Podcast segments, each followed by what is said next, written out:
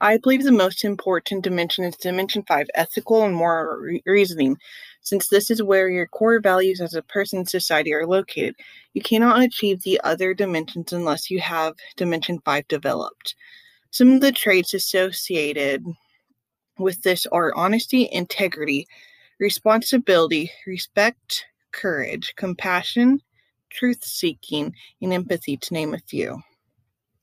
What are the five dimensions? The five dimensions are about our personal and social responsibility as well as the traits associated with each dimension.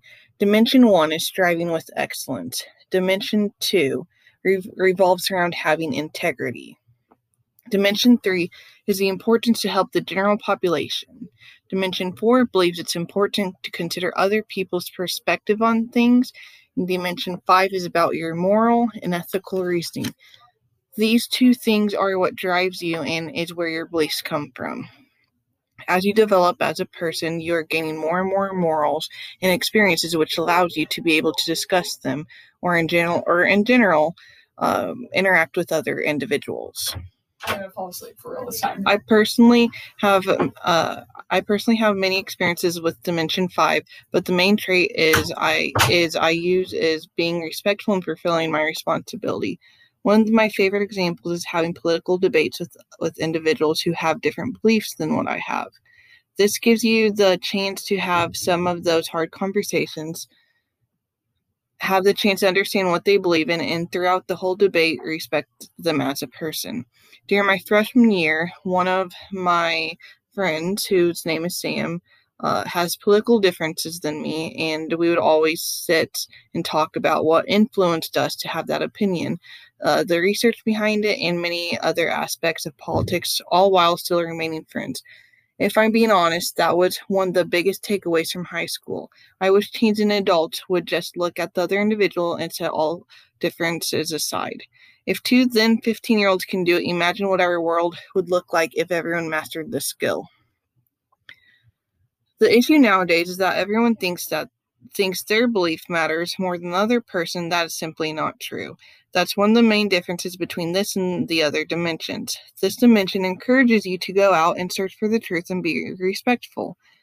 My my experience can teach everyone about about being respectful even when you do not agree with someone for fulfilling a personal and social responsibility and in a way being courageous.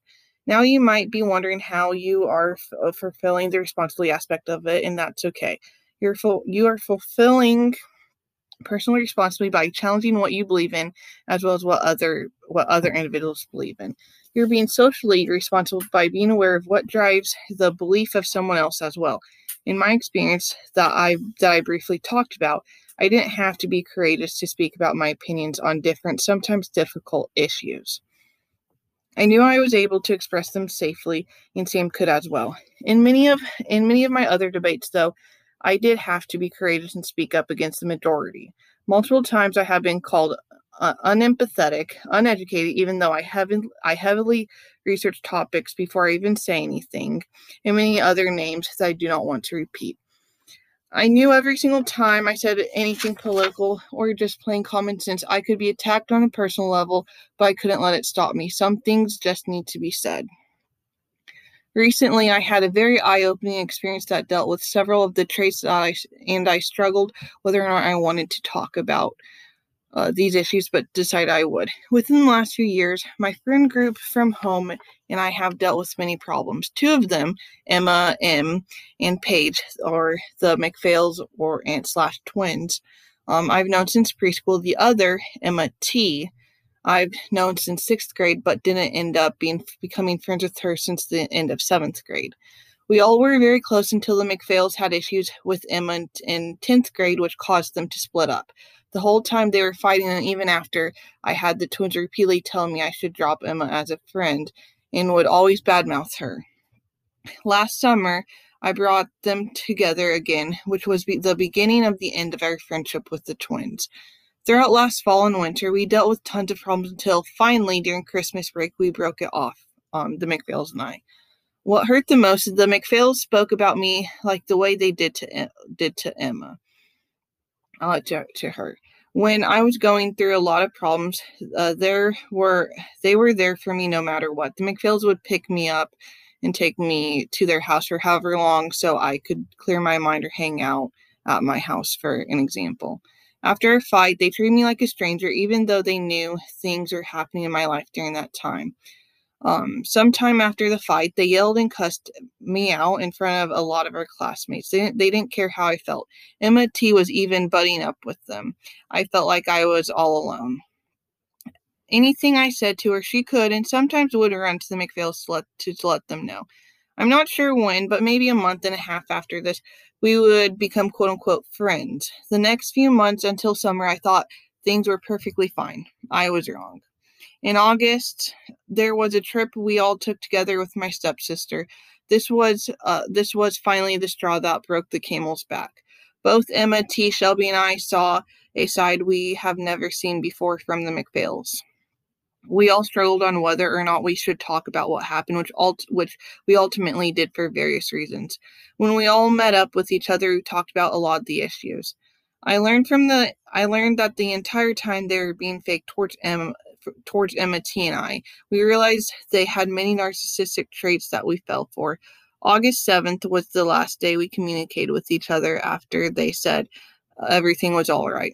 Emma T, Emma T and I uh, both have been having a lot been having a tough time since then with the loss of this long time friendship.